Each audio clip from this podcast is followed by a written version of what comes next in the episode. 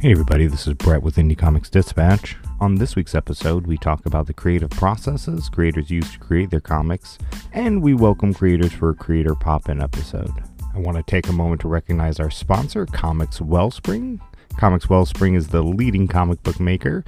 They print custom comic books on high-quality comic paper with a variety of binding and gloss options available. Check them out at comixwellspring.com. That's comics with an X, just like it should be.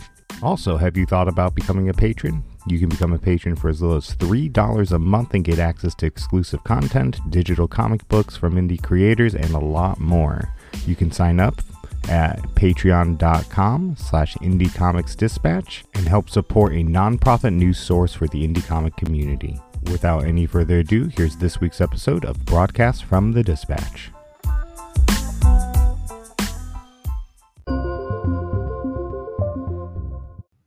Hey everybody, this is Brett with the Indie Comix Dispatch, and broadcasting from an undisclosed location deep within the Milky Way galaxy, this is Broadcast From The Dispatch.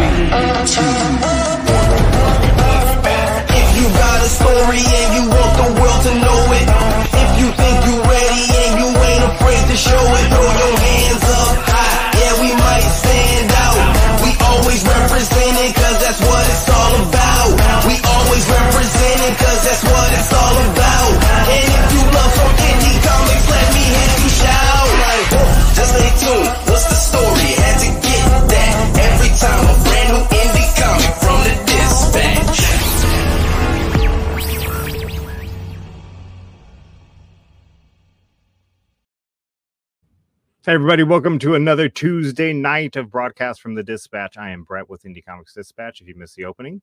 If you're out there watching this, or you're backstage before I put you on stage, share the stream, share it places so people can see. If you are listening to this on the podcast version after the live stream, we thank you. If you could like, rate us, and comment and share the podcast, we would appreciate that also, because the more you share, the more people get to see Broadcast From The Dispatch, hear Broadcast From The Dispatch, and the more they get to connect with the great creators that we feature. It's not just about more people listening. It's about connecting audience with creators, fans, with their comic book that they don't know they love yet. So share, care, do that sort of stuff. Couple housekeeping items here before we get going. Brian is not here tonight. He abandoned me. No, he's recording an episode of the Facts Project with Grandmaster Facts tonight, and so he is doing that. Look for that episode of that podcast to drop probably within a few days. He's usually pretty good at dropping those pretty fast. So Grandmaster Facts, you can find it on iTunes, the Facts Project, FAQS. Look for that and listen to that. Wingless Comics does have a Kickstarter going right now. If you don't know, it's been all over social, partially because of me. And so if you haven't seen that yet, check it out. You can go to Wingless ENT, stands for winglessentertainment.com/Kickstarter. It'll take you right to the Kickstarter page, winglessent.com/Kickstarter, and you can support that project. I'll drop that link again later. But for now, I want to move into thanking patrons. We've been on a big patron push. I was just telling Jason before the show started, year three, we're officially in year three of Indie Comix Dispatch, and for year three, we're concentrating on reach and revenue. So we want to reach more people than we've ever reached. Again, that's for exposing people to the vast variety of indie comics that are out there, connecting creators with an audience, again, fans with the next book they don't know they love yet. And so we want to reach more people. To do that, we need revenue. But that's the great thing is we don't need much. We don't need a ton of revenue. You can support Indie Comix Dispatch for as little as $3 a month on Patreon. You can also make a one-time donation on IndieComixDispatch.com. Just click on the donate link on the kind of upper right-hand corner of the page there. But what we really love is seeing new patrons, because knowing what's coming in every month helps us plan. And in fact, right before we went live, we got a brand new patron. I'm probably going to mess up this name, and I'm so sorry. Brandon DePillis. I'm sure it's not DePillis. I'm horrible at names, y'all. But I do want to go through and thank all of our patrons. So we have Brandon, brand new patron. Thank you, Brandon. Thank you for joining on with the Dispatch. We have Celeste Cornish. We have Dan Schmidt, Jason. You know who you are, Jason. I'm not going to butcher that last name. Brandon Foster, Aaron Guzman, Brian Lambert, and Quentin Rushing are all patrons on the monthly level. So thank you guys so much. We have really been boosting up our Patreon lately. There's new exclusive patron-only posts on IndieComixDispatch.com. You can only access those by signing in through Patreon and then going to IndieComixDispatch. So you get bonus content that way. And I'm not going to announce it yet, but I think we have a few other special surprises coming down the line for Patreon. I just got to wait to hear back on a couple things first. So stay tuned. More is to come from Patreon. Tonight, we were just talking creative process. We were talking with creators. We're going to drop the link in the comments later. If you want to join the show, you can join the show. But I'm going to introduce the people who are here first. We already got a pretty good panel of people. So first, my favorite of the Jason Alexanders I know, Jason Alexander, Fogbreaker Studios. Hey, Jason. Good, good. How are you tonight? I'm doing pretty good. Staying busy on the grind, you know. Good. Making it happen. Good. And next we have, with the goodest of boys, he's got a brand new puppy dog. We'll see how the stream goes. Alex Sorvello. Hello, sir. Alex. Hey, how are you doing? Good. Is that a Hubble image behind you? That is the deep view. You know the way to my heart. So we have two more guests I'm going to jump on in just a minute here. But first, I said it in the team chat earlier, but these two books came for me this week. So good. You're welcome. I only bought them because of you two. Because some of my favorites. So good. Separately, you both scored. I think you were 90. You did 1997, didn't you, Jason? And Alex, I did 1975. But separately, you both scored them super high. In fact, when Alec first submitted his review, I was like, "Alec, bro, no, these scores aren't right. Like, you can't do this." And he was like, "No, Brett, this is the best book." Yeah, it was like one of my favorite indies I've read in a long time. It was super good. Well, it's been on my radar since then. And then when Jason came back with the high review on the other one, I was like, well, holy shit, I just got to get these now. I went into all five with full confidence. I was like, you know what? I'm just going to do it. If Brett kicks it back, that's fine. It'll be my own personal joy. I feel like I'm right on this one. Well, that's real good. So totally. I'm excited to read them. Great black and white artwork in there. Gary Hodges, if you didn't see the cover, it's Dinosaurs versus Mars Bots, right? I think I got that right. There's 1975 and 1997. I think he's working on a third volume right now. Yeah. I think he's got a couple in there. Yeah, at the end of the book, I'm pretty sure it says like these other classified files. Yeah, which is pretty neat. So yeah. That's somebody we have to get on the air soon is Gary. Yeah, Gary's a good chat. You'll enjoy talking with Gary. He's awesome. Awesome. Another person I always like having on the show, another book that has phenomenal black and white artwork, Dan Schmidt, Worms Crawling. Hello, sir. Good evening. Good evening. You know, I always take the chance to go on about your book whenever I can. So I pay you, right? You do. I mean, you are a patron, there is that. So, no, a phenomenal book if you don't know about Worms Crawling. Wormscrawling.com, is that right, Dan? They can go there and order it? That's right, yep. All right. And then finally this evening from Constant Hustle Comics, if you looked closely in the intro, you can see a couple of his books shining through there. Lawrence King. Oh, shit. There you are, Lawrence. How y'all doing now? How's it going? Good. Like, I don't want to call you out live on the air, Lawrence, but I have had a friend request waiting on you.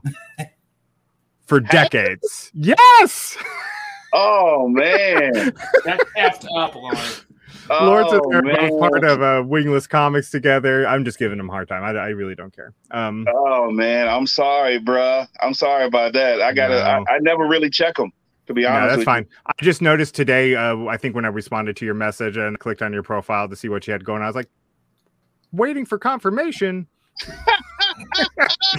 That's my bad, bro. That's my bad. Lawrence, I want to let you go first because you have an active campaign going on. So let's talk about what you got going on, and then we'll dive into kind of the creative process behind everybody's books and such. Okay. Well, Constant Comics has Eviction Bellum Book 2 going on right now, and it's the end of the Eviction Bellum story arc. It's about between 60 and 70 pages, not to be included with the first book that was about 85 pages. So it's about 150 pages altogether. Wow. And we're working with a Marvel artist for the big wraparound for the to put the whole thing together. And it's basically what an Eviction Bellum event is. It's for supervillains to reach, for anyone to reach a celestial level in our multiverse, they have to basically destroy a world and have to present that in front of one of the other celestials. And if they agree, then they can become one themselves. So these supervillains are playing God with a bunch of our superheroes and pitting worlds against each other. That's really cool. So cool. Now, I read book one, which was really good. And it gave me a, here, I'm sharing the screen. Like, can everybody see that? Yeah, there we go. It gave me like that first, I know DC's on the like 12th crisis or whatever now, but it gave me that Crisis on Infinite Earths feel to it, reading the first one. Right. It almost seems that way because just to give away a little bit of the book, some of our heroes don't know one another. So when they meet for the first time, they meet and don't realize that they're heroes. So in a normal situation where you wouldn't have, think of it like Batman versus Superman, them not knowing one another, and then all of a sudden realizing that they're both basically on the same side. So it becomes that type of situation. I like it. I like it a lot. So I'm sorry. I had the other tab. Was somebody going to say something? No. I thought I heard somebody start. Okay, sorry. I said, oh, it's good. But thank you. I really appreciate that. So how does this event reconfigure or change? Like, what can you say about how this event affects the Constant Hustle universe? Because you are kind of bringing everybody together kind of for the first time in this story. Well, what it does is the way Dwayne Welch, one of our creators, brought the idea to me. And for me, it's not enough. I'll make sure I say this right so I don't get any hate mail in the morning. It's not enough to just write a story about your hero. You know, my hero started out as a teenager in high school, and now he's an Avenger, and that's just how it went, and that's just what it is. When Dwayne brought this to me, I told all the rest of the creators, okay, whoever's going to give him characters to use, know that the trajectory of your character is going to change after this event. In my opinion, it only makes them better creators, and myself included, because I've got a few of my characters involved in it. It only makes us better creators because now we have to deal with the either limitations or the expectations of your characters since this whole situation has happened. So each one of our books will either be labeled BE before eviction or AE after eviction. Mm-hmm. So you'll know what's happening after that. So yeah, there will be changes to the characters. There will be changes to the characters. Some characters won't be around anymore. So yeah, it's definitely going to be something. That's the beauty about this medium, in my opinion. You can have a character that you were like red hot about for a while, and you're like, you know what? I thought of another idea, which I always do this, but I thought of another idea, and I don't know what to do with this character now. All right, well, we can figure out what to do with him in this. And Dwayne had the daunting task of taking, I mean, there has to be over 15 superheroes in the book total. And he didn't just take somebody in there and say, okay, your guy's going to jump in on page 60 and he'll have his neck broke by page 68. I mean, he really took the time to figure out everybody's, you know, motivations and everything. It was a lengthy process, and he did an amazing job with it. That's awesome. There's better feeling as like a writer when you are working with an artist and the artist is like, okay, so how is he supposed to be feeling here? Like like I said something to Ryan once, who works on my third issue, and he's like, I was like, oh, don't you think you kind of, what if we like bring this guy's head through the next panel? He's like, no, we can't show his face because he doesn't want to be doing this. And I'm like, you know what? Thanks, Ryan. You're 100% right. Like, that's so awesome. Good. It was so good. So I love that. Yeah. Lawrence knows this. I like big crossover things. Like I like big events. And that's one thing that I think that Indie Comix misses sometimes is those big fun things. And right. that sometimes are overdone maybe in mainstream, but underdone in indie. And so it's right. cool to see that. It's cool to see that. Well, we figured, there's a couple of schools of thought with it. One school of thought is that, you know, well, maybe you should wait until your characters are a lot more well-known before you have them in a crossover event. But no one can foretell what the future is going to bring. And I'm already an old man, so I don't want to be 65 years old just finally doing a crossover event. So when Dwayne came to me and was like, hey, man, let's do this, let's do that, it only makes it, you know, it only makes the universe stronger. It only makes the stories more compelling, which at the end of the day is our drive to make the stories compelling. Right. Yep. That's it. So that's all we, you know, really cared about. And one of the tiers is if you don't know who the characters are, if you don't know this or know that, you can get their books. It's all digital. You can get each and every one of the characters' books or whatever they're involved in, and then get Eviction Bellum book 1 and 2, and then you'll be all caught up. You'll be fine. That's awesome. And from what I remember, your tiers aren't that bad priced, right? I mean, like... No. For the digital catch-ups was amazing, I think. Like Right. The digital catch-up, that's what I was just talking about. And that's you got to figure... It is digital, but you've got the 150 pages of Eviction Bellum book 1 and 2, mm-hmm. and then you've got at least 6 other books. Yeah, wow. It's $20, and you're getting like probably well over 250 pages of content there. That's amazing. Yeah. So, you know, more, like I said, more than anything, we just want to get this book out there and in people's hands, and you know, we want people clamoring for the next time we have something. That's mm-hmm. that's our. That's our, you know, our big, I'm still, you know, me, this being my company, I'm still navigating how to have I like to call it indie superstar status. Mm-hmm. Some indie creators will have a Kickstarter come out and it's funded in an hour. And I'm not talking about funded in an hour for $500. I'm talking about like $5,000 funded in an hour. And they're just coming up with shit to give people for stretch goals because they just ran out of shit to do.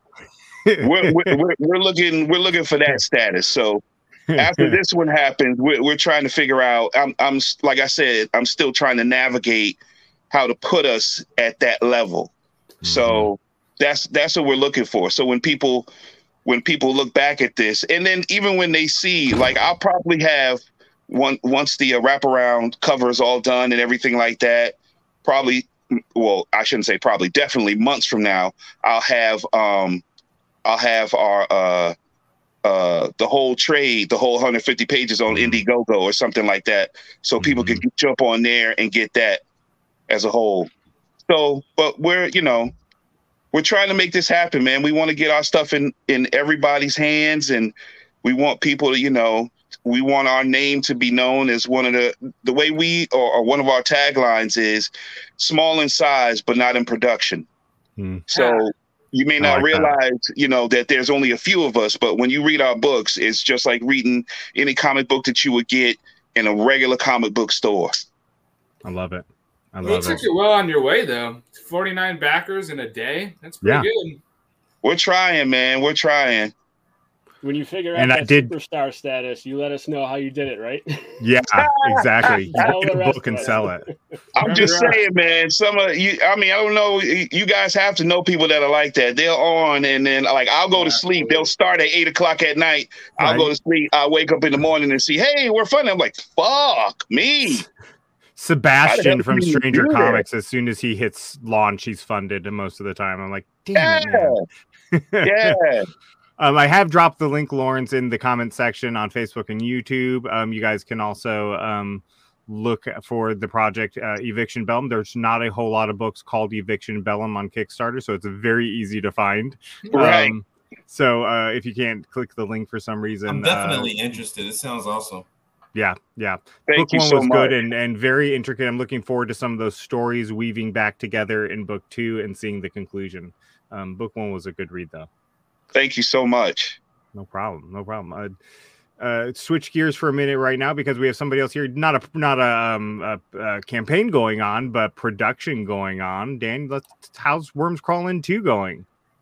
Oh, it's going well. I got my first chapter done, so it's drawn. It's gray toned.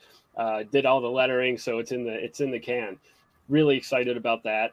Awesome. Hopefully spend the rest of this year getting through the rest of it. I'm estimating it's probably going to be about an 80-page graphic novel, about half the size of my other one, Worms Crawl In, but still a pretty good size book. Great size. Yeah, and I'm just really excited about it. It's some of the best work, in my opinion, that I've been putting out. So I'm taking a little extra time and making sure that the art is right. I spent a couple of years doing the story since I finished Worms Crawl in October of 2020. So really excited about this. Yeah, so take us through your process a little bit there. As we're going to be talking about the creative process, take us through your process of... First of all, I think, if I might be mistaken, but I don't think, like, you never had in mind a sequel to begin with, right? Like, so this idea was something that happened after you were done? I didn't. It was, like a lot of graphic novels, it's a self-contained story. It's done, essentially. It got great reviews, got some great feedback from people. It seems to really catch on for the people who like it. So I thought I'd put out one more with the same characters. This is a little bit different than what you would normally expect from like a sequel or something like that. So normally you have, a book, and then the sequel is the events that happen right after it or right before it or something like that. It's on a linear path. I'm going down instead of sideways. So this is taking a moment that's in Worms Crawl In and then kind of expanding on that world. And it's building out an entire novel based on a moment from the first one. I love that idea. I love that. Sure. Very cool. Yeah. So one of the things that I'm not very good at is drawing like vehicles and cars and motorcycles and things like that. If there's any other artists around listening or on the panel, you probably know what I'm talking about. It takes a lot of time and effort to try and get it right, to get it to look proper. It's really easy to kind of screw up those vehicles. I'd like to think of it kind of like lettering, right? If you have bad lettering, it kind of takes you out of the moment and distracts you from the rest of the book. So If you're drawing like a bad car or something like that, it just looks awkward on the page and you're like, oh, that doesn't look right, right? So it takes you out of the page. So for me, for what I do is I have this process for my hardware, for my vehicles and things like that. So I have this little collection of die-cast metal vehicles, right? That's so I got like cars, I have motorcycles, I have trucks, I have like airplanes, things like that. So what I do is this is a matte cutting board. If you can see it, there's a grid on there, right? So I take my matte cutting board and I put my vehicles on top of it. And the lines give me great perspective, so I can see the proper perspective for the surroundings. If it's in like a city scene or something like that, I'll just set up some boxes, like tissue boxes or something like that, where the buildings would be. I set up all the lighting so I have the shadows where I want it, and then I take a picture of it. Take that picture, print out a little car the way I need it to be. It's got the grid lines on there and everything. Right? He's an adventure. There's the airplane. Right? And then I use that to transfer onto my board. And the end product kind of looks like this. Oh, that's really cool. Right? So I take that is so fucking myself, smart. I touch it up a little bit in Photoshop. And then I just transfer it to my board and I got my vehicles. Cool. So awesome. Yeah. That's so nice. A lot of times, you know, especially in comic book art, time is so important, right? Especially in independent small press. We don't have a lot of time. We have to make the most of it. So, like I said, rather than sitting there and struggling with like perspective lines and French curves and all that stuff, or trying to do it with like in Photoshop and all that, I take the pictures, I transfer it on there, and I'm done. So that's my process for drawing vehicles. That's awesome. It's funny you mentioned vehicles. Gary Hodges just said evening all in the chat. I don't know if he's still here or if he popped out. But one of the first things I noticed about when I popped open his books when I got them was check out that vehicle. I mean, the vehicles in his book are amazing. And so I wonder if he uses a similar process. What's that, Alec? Everything in those books are so clean. Right. Yes. Yeah. So clean. That's awesome. That's awesome. Well, I just dropped the link in the chat for other people who may or may not want to join. Anybody can stay as long as you want and contribute to the conversation, or leave whenever you need to leave. It's cool. But we're going to talk a little bit about creative process. So as people start to join, we'll add them in a minute. But let's talk a little bit, Jason and Alec, whoever wants to kind of go first, about your creative process, about you get an idea for a story. What happens next? You go first, Jason. All right. So I guess from a writer's perspective, and in writing horror, a lot of times you kind of have to figure out how hard you want to ride the line. Like, is this super shocking or is it subtle? And if it's subtle, how do you make sure, like, if you feel like you got to explain it too much, you know what I mean? Like, you kind of have to go back to the drawing board on it to kind of, like, make sure it hits the point, even if it's quiet. But a lot of times, I go into I kind of feel like the RZA, you know, it's like I go into crates. It's like, what movies make me feel this way? What have I read that makes me feel this way? And like for emotion, a lot of the times I find myself reading back on Identity Crisis because that was just such an intense book for characters in DC that really don't get a lot of light.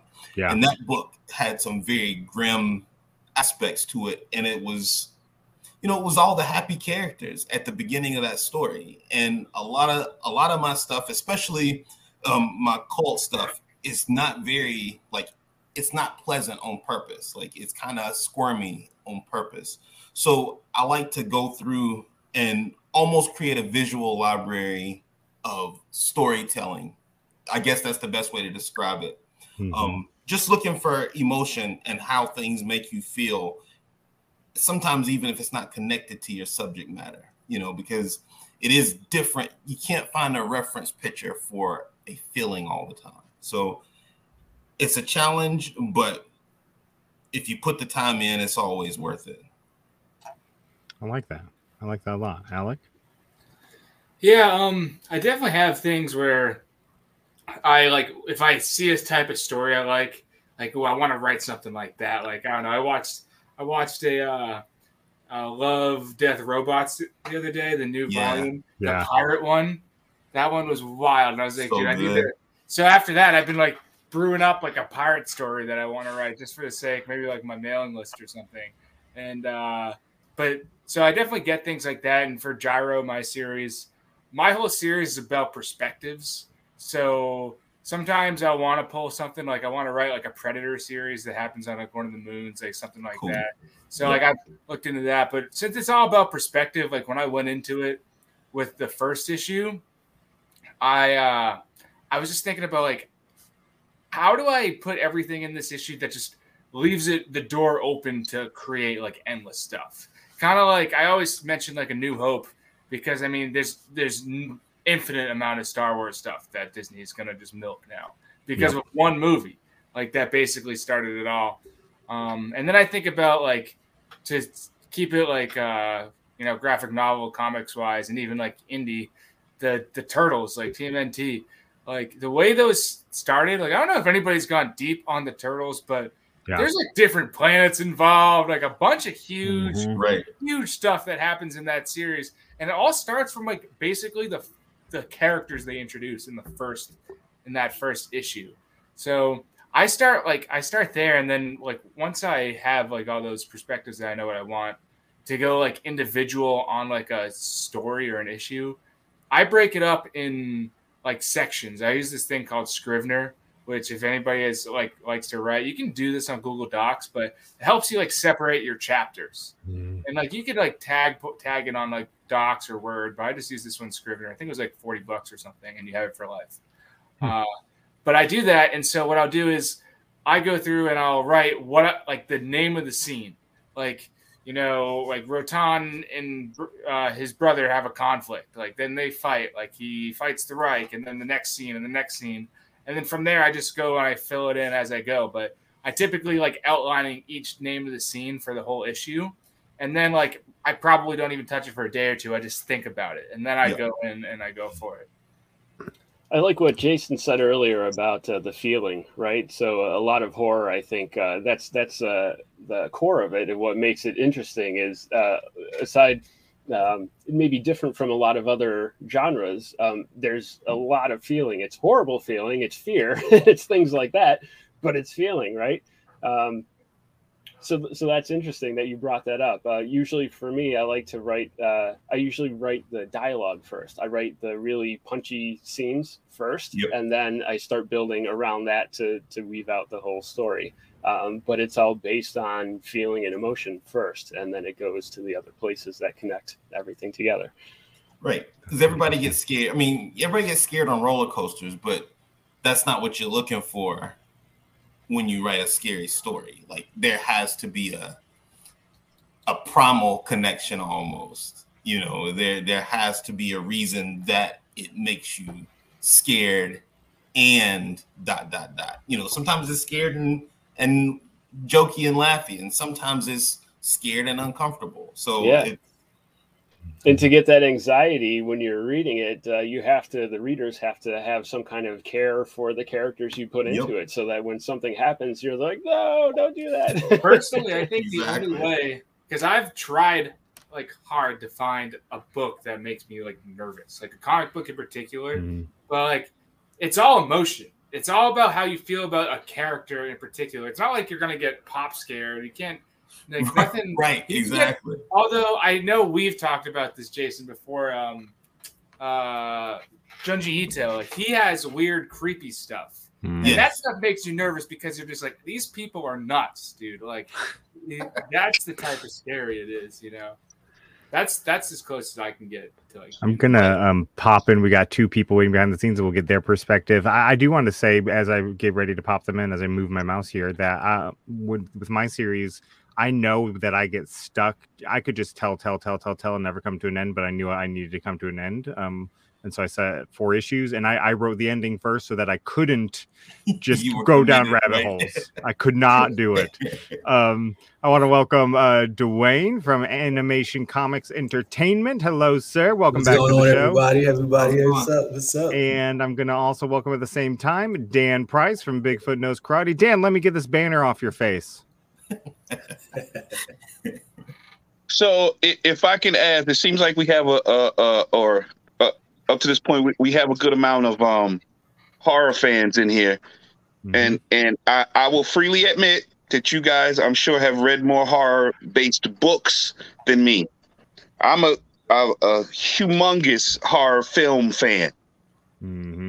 What is you all's personal opinion on the phrase elevated horror?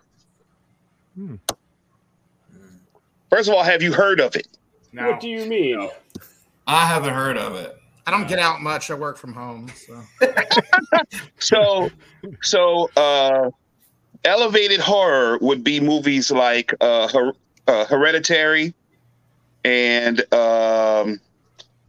so that fall in the category like Midsummer. Yes, I love it. That's now, one of my favorite horror movies. Now, I mean, not the movie. I'm talking about the phrase. Let me explain how I feel about it, and we can go from there. I want to write a horror comic, right? I've already started, and my issue with that phrase is, in my opinion, they're all just horror movies. There's just some you put more money into, and some you put less money into. Sure. There's, you know, like Mega Shark vs. Piranha you see on Sci-Fi Channel. Great and movie. Then there's like actually something, you know, that you'll see in the theaters. Yeah. It's still all the same type of movie. It's just one they'll put their money into and one they won't. I love all types. I can watch the corniest. I watched a zombie movie one time where the zombie virus was spread from a rabbit. Yeah. That was infected in a lab. And you could tell it was a guy doing this with a rabbit on his hand in front of the camera. Watch the whole thing beginning to end, because I mean, that's just how I am. But you know what else is another good example for something similar to that is Cabin Fever. Oh yeah, yeah. That's a good one. I was thinking Evil Dead, like the OG. Yeah, Evil Dead. Yeah, definitely. Yeah. Well, the rabbit thing made me think of this, so I'm just going to ask it. What was that name of that book series of the vampire rabbit? Do y'all remember that book series? Bunnicula. Yes, yes. What? Bunnicula. That was amazing. It. Look it up. That was fantastic. So I haven't heard that phrase before, the elevated horror. Personally, if I understand correctly, I would buy into that. It seems like there's different ways to do the horror, different ways to write it, and the different emotion that you're pulling out of your audience, right? So if you think about like the Friday the 13th, there's not a whole lot of emotion there. It's jump scares and it's gore, right? It's still entertaining, but in a different way. You have the other movies like Hereditary or some of those higher end horrors, which really go to lengths to pull that dread out of you, so that when you're watching it on screen, like I mentioned before, you really have that feeling of, oh my God, don't do that, or whatever. Right, to try to get the audience to really feel and interact, as opposed to just sitting on the couch and, you know, laughing at somebody squirting blood out their neck. I guess by title, I would say I wouldn't immediately say I'm a fan of elevated horror, as far as that being something that's got a ton of money and production behind it, because the practical effects done well are a little bit scarier. The Thing is like a perfect example. I didn't see that movie until, you know, a year or two ago, and it's definitely up there with probably one of my top 2 horror movies. And oh my God! Because of how it looks, and it holds up. That movie was made in '82, and yeah, you know, because the story is so good, you could care less about that clay model moved a little bit funny. No, right? No, you don't care about that if you are in Antarctica. Right. Happened. But then there's things like the blood test in that movie, and it's completely psychological. And it's completely tense, and it didn't matter who was there or not, because at that point, if Kurt Russell had decided that it was time for all of them to go away, nobody could have done anything about it. Right. You're in Antarctica. So no, it was solid movie, and yes, I understand your definition a little bit more, but I don't think it's always necessary. No. Well, let's go back to creative process here for a minute, Dwayne and Dan. Give us some insight into your creative process. Who wants to go first? Is he raising his hand because he's muted? No, he's showing you. Oh, me. Oh, me. Dwayne. Okay. I'm world is thine oyster. All right. Oh, so for me, wow, you know, I was listening to everybody else's creative process, and mine was a little different. to say the least. I've told this story a few times on here and other places, but for me, my story is Nightfall, Michael's Awakening. If I don't know, it's a werewolf action horror type story. And for me, when I first decided to start my company with my brother, we both wanted to, at first we were like, yeah, we're going to get into the superhero genre. But then we decided, maybe let's try to do something else and slowly work our way up to, people starting to really know who we are. And so just kind of really having like a nice little story to really get people knowing our type of way of writing and creativity and things like that, artwork, such things like that. So, I was really trying to figure out what I wanted to do. At first, I just wanted to do a mystery or a genre. I mean, a drama. So, this was around the time when Twilight first came around. And so, this had the idea. Oh, no. Thing. No. And, no, it's a good story. Trust me. Okay, so, please. I was just about to hit the leave button when you said that. Yeah, I know a lot of people get scared when I tell the story. But then when it comes to fruition, they go, oh, okay, yeah, it's cool. So, right. So I went to go see it because a lot of people was, 50-50 on it. I had some friends, guy friends, surprisingly, and girlfriends that were telling me that, oh, yeah, it was cool. Go see it. So, I went to go see it, and I was, so disappointed on so many different levels, But I did like the whole appeal of, a relationship with supernatural characters involved. So I was like, I kind of like that idea. And, I've always been a fan of werewolves since very young. I literally have it on my arm. So, that was really kind of where the idea of Nightfall really sparked from that.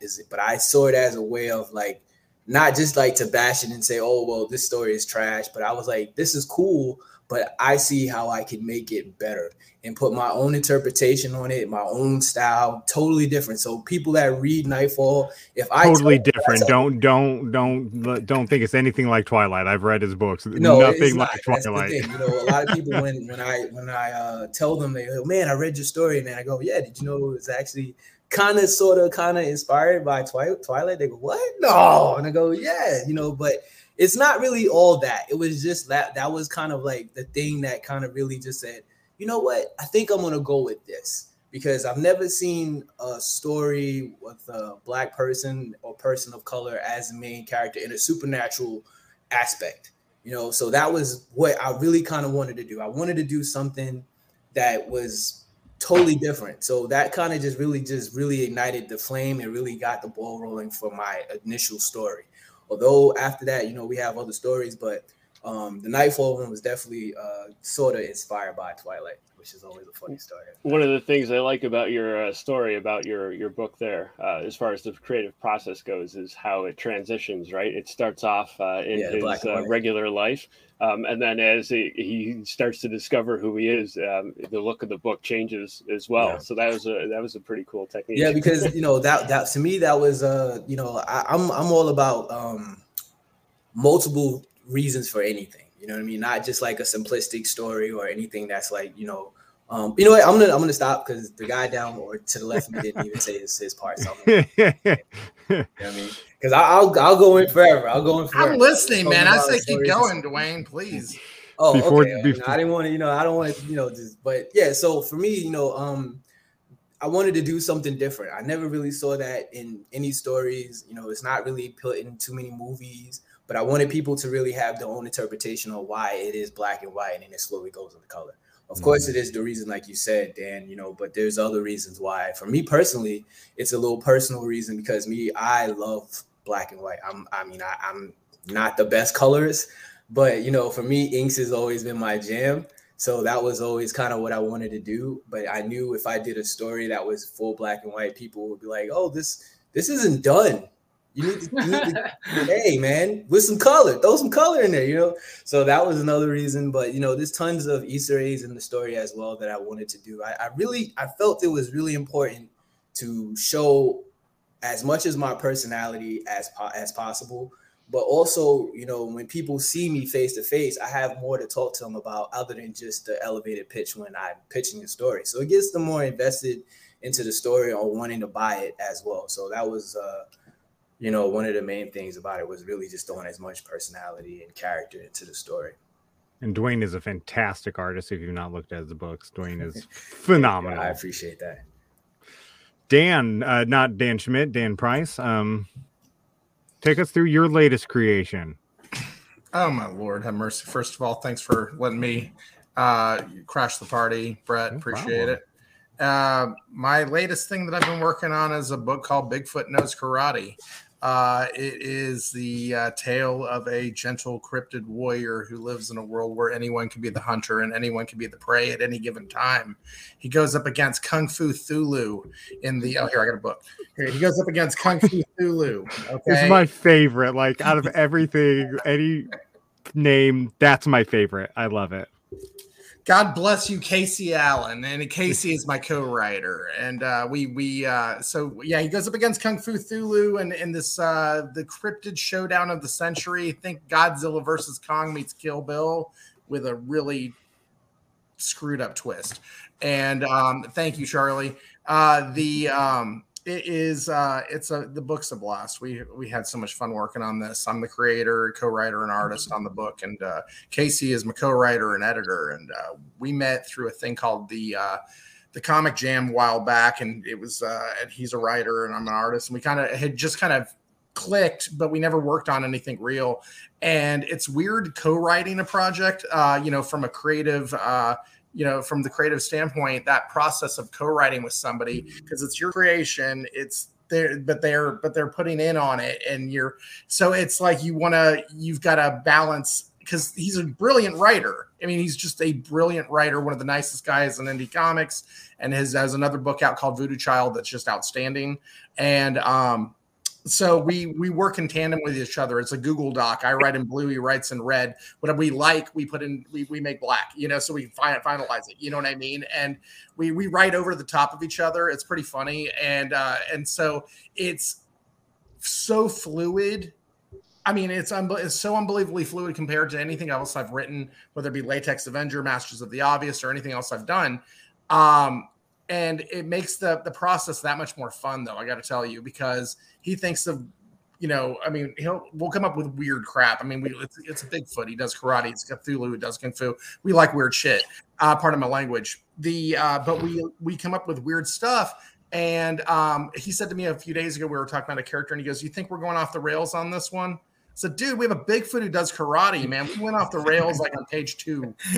So I was just about to say, you don't even have to worry about that anymore. Once you came up with the title, you're good, right, there, man. Bro. You're good to go, man. I'll tell you what, yeah, man. I mean, I got a chupacabra with a shotgun that's going to knock your socks off in book 2, man. So, but it's more than that. We're really trying to build a strong plot, a really strong arc, 5-issue story that just people have gravitated to, and we're really grateful. I mean, it's just been amazing. People on Instagram and just been amazing. And the Kickstarter was pretty damn successful, so I can't complain about that. So, I mean, I don't know. My wife said to me when I got back into doing all this shit, she said, "Have fun, man. I'm having a blast." So it's been, that's the best part of the creative process, is enjoying it. Well, dude, that's number one point. Teamwork is great. So when you have somebody to work together with, that's awesome. The other thing is your title is awesome because it tells you everything you need to know, right, before you even get into it. I'm mad about my book is my title, just because it's just nobody gets it until you read it. But Bigfoot Knows Karate, all right, I'm in. Know what you're getting. Yeah. It's there. Yeah. Right. Yeah. And then the thing about it is, and I Brett, I think you got a book. Did you get the? I got it. Yeah. Yeah. When you read it, when you get done reading it, it met all your expectations based on the title alone. But then when you get done reading, it's kind of like, what the hell did I just read? In the sense that that's it. Kind of did not. It went off the rail. So I mean, that's what we were trying to go for anyway. Hopefully, we achieved that. We'll see. So in the long term here. Definitely. People can buy book 1 at BigfootKnowsKarate.com, can they not? Yeah, there's a link to our CWS bookstore and website, and then we also got Keep looking at the back of the website because we're doing some exclusives with MephistoComics.com that'll be coming up here pretty soon. So that should be interesting. And book two, Bigfoot Knows Karate Chapter 2, Born Under a Bad Sign, hits Kickstarter in October. And I've also got another project that I'm doing with Drew Edwards from Halloween Man. We have Halloween Man meets Latex Avenger hitting Indiegogo this summer as well. So if you're not familiar with Latex Avenger, he's my character. He's got a sidekick named Spermicidal Foam Lad, and together they repel crime 99.9% of the time.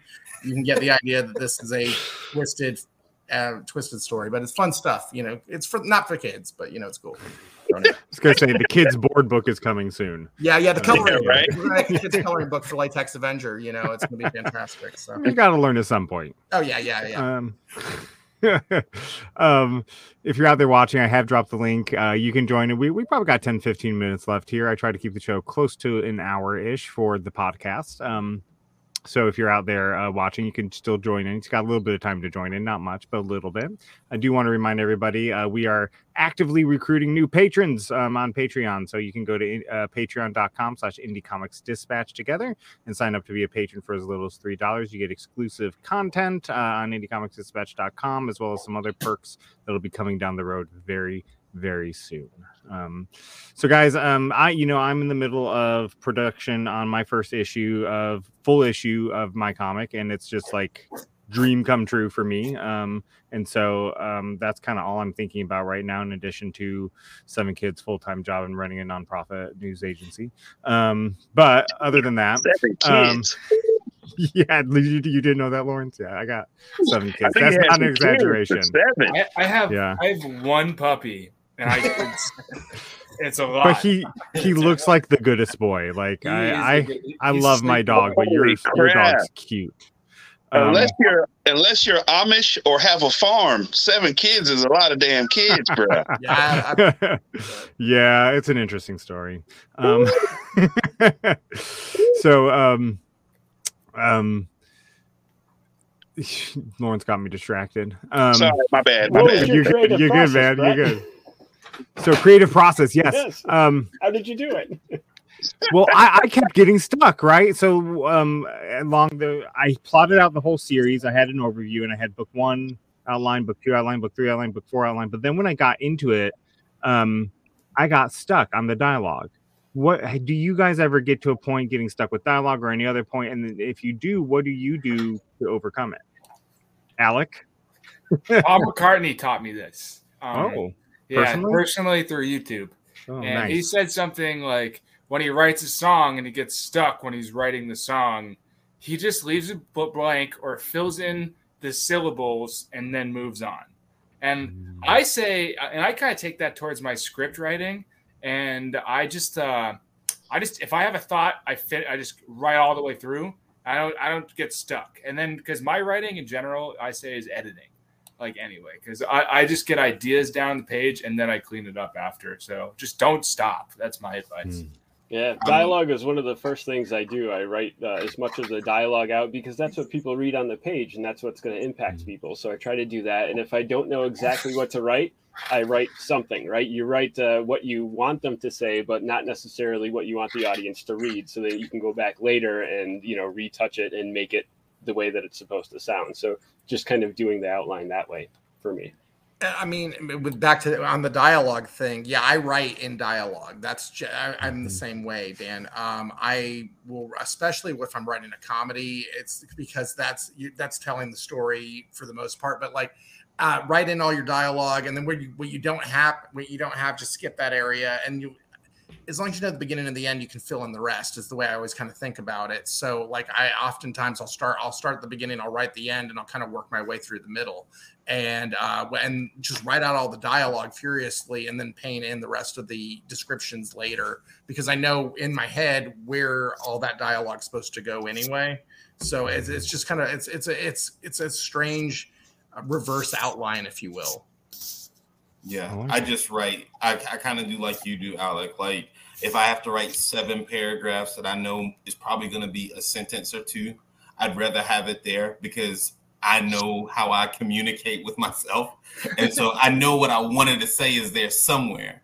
I just have to go back and get it because if I don't, then it'll be gone forever. So I'd rather just write it all and then remove it as needed. I'll outline, but sometimes the character, as I'm writing out, where I think the story should go, sometimes the character themselves will just put it in another direction. So if I get stuck on something, I basically leave it alone, but it's always in my head anyway, because my best ideas come when I'm doing the most mundane things. Like I have a repetitive thing I have to do at work, and then bam, it'll come right into my head.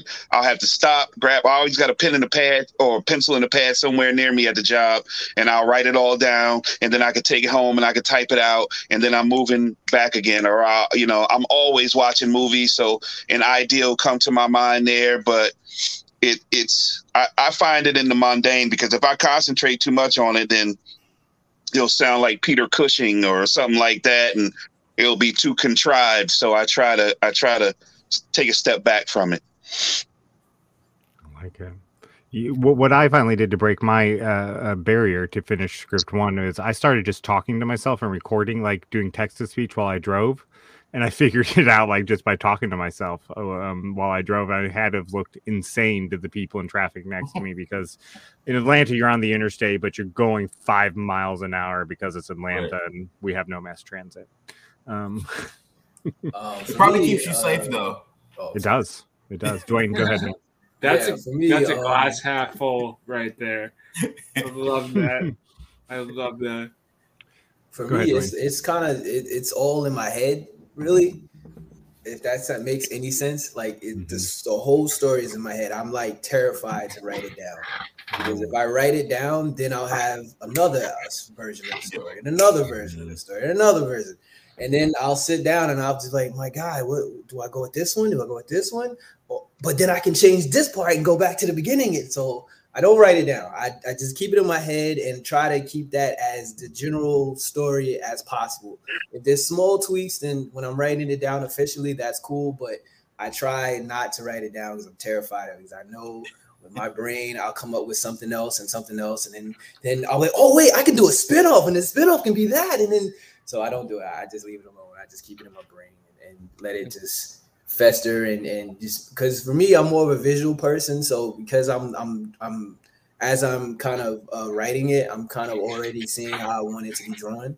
So like as I'm drawing it or as I'm writing it at the same time, sort of, or doing like sort of like a mini storyboard, I automatically come to the other versions of it, and that's so dangerous, because then I'll be like up for like the whole night and just have like 3 different versions of the story. And so I don't do it. That's true. I never thought about it from an artist perspective, that once I write it and I send it off to the artist, I can tweak the dialogue, right? Like I can tweak dialogue here and there, but the story is basically set because the panels are set. For you artists in the crowd, man, that must kind of suck, huh?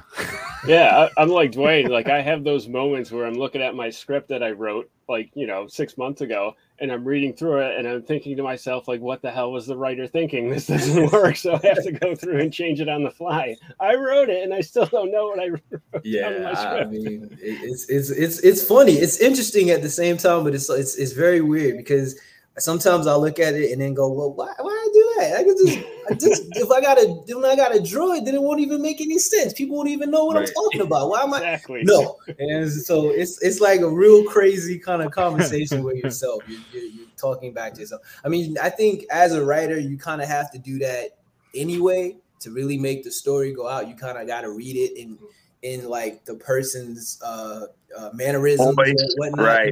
Right. So you're already having that conversation. So for me, I'm having like 6 other conversations as the artist and the writer, talking to myself like, that don't belong there.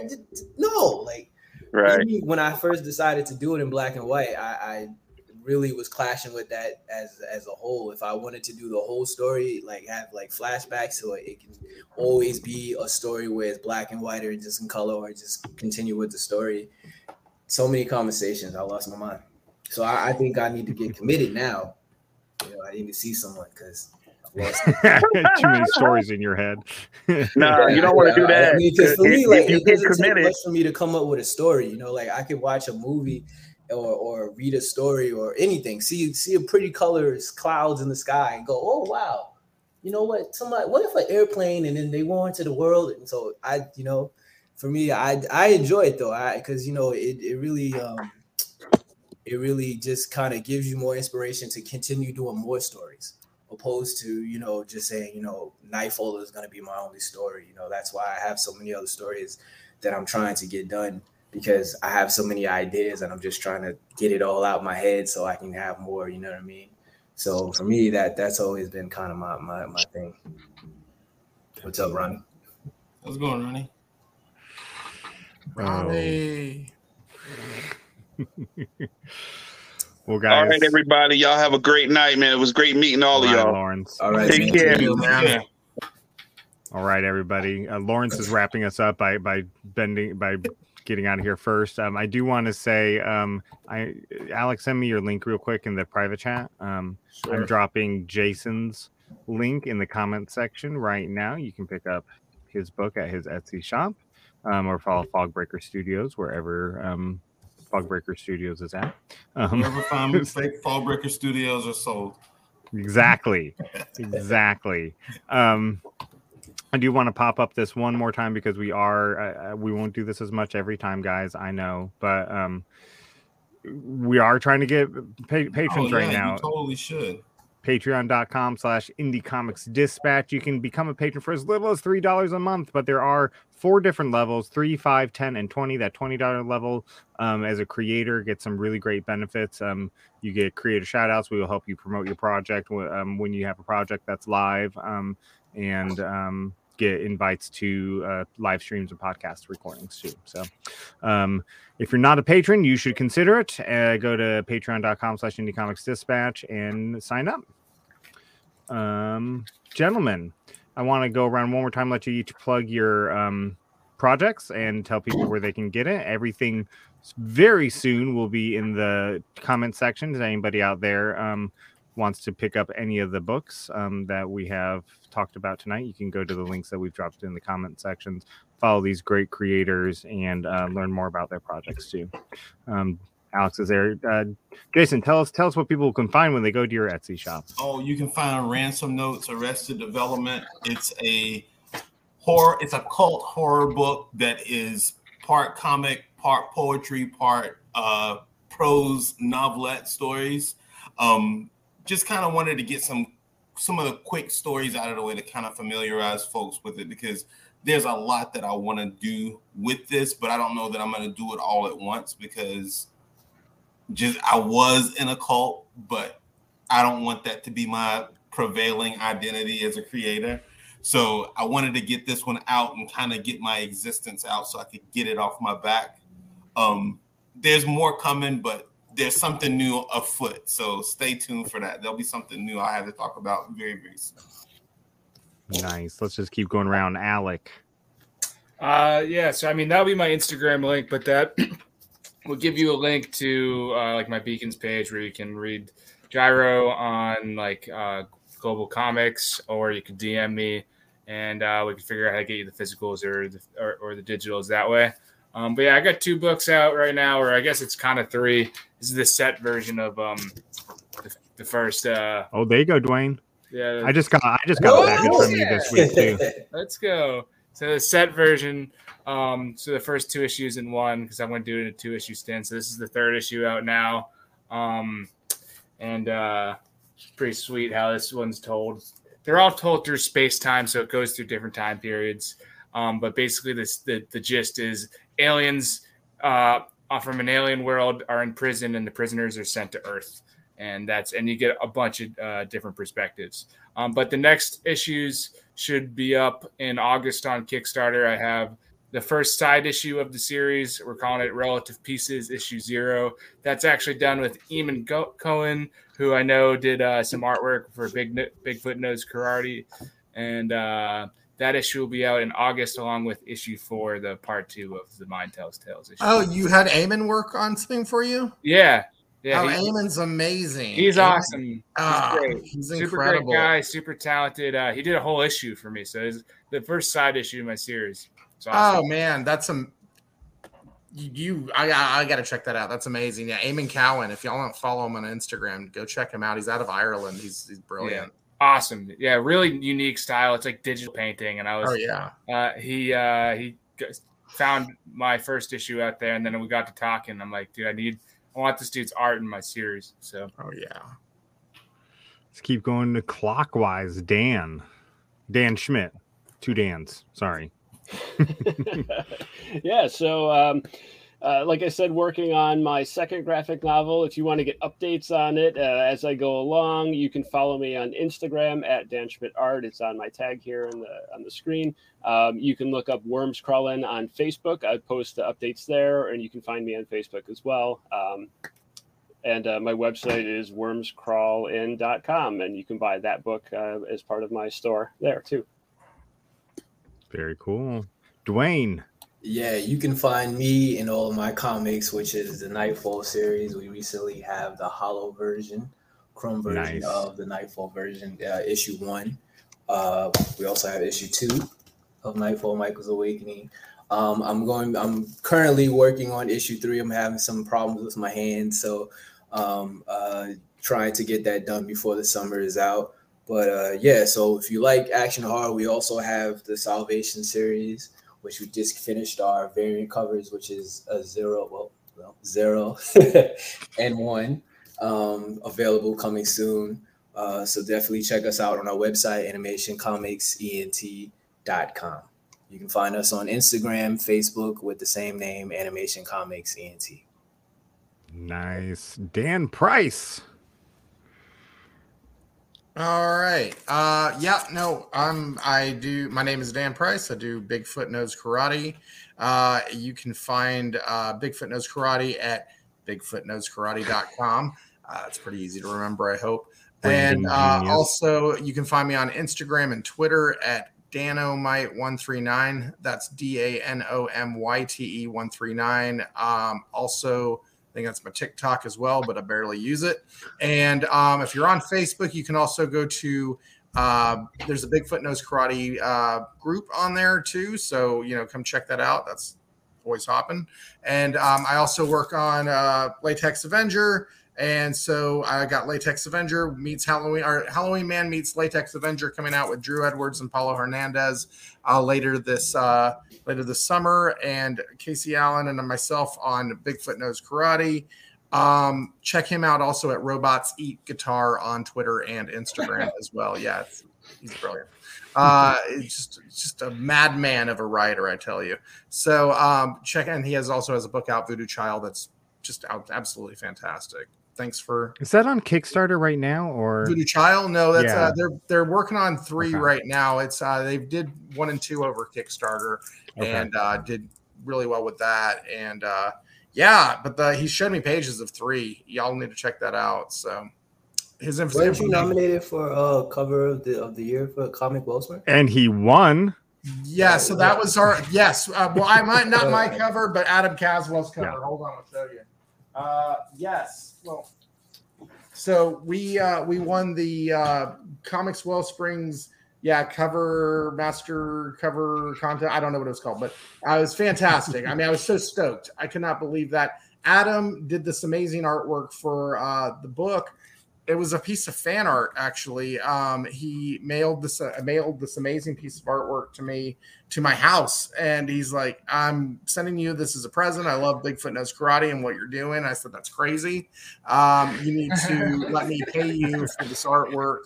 And I'm going to run it as a variant cover on our deluxe edition. So the actual artwork is right here. The pen and inks of that. So it's he's actually, so I'm working on book 2 of Bigfoot Knows Karate right now, and then after book 2 is a prequel book that Adam is actually drawing for.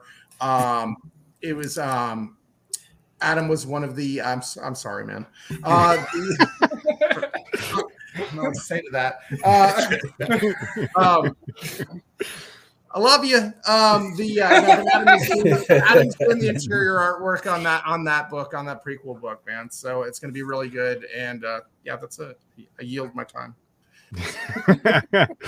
Well, thank you everybody for joining. Thank Lawrence.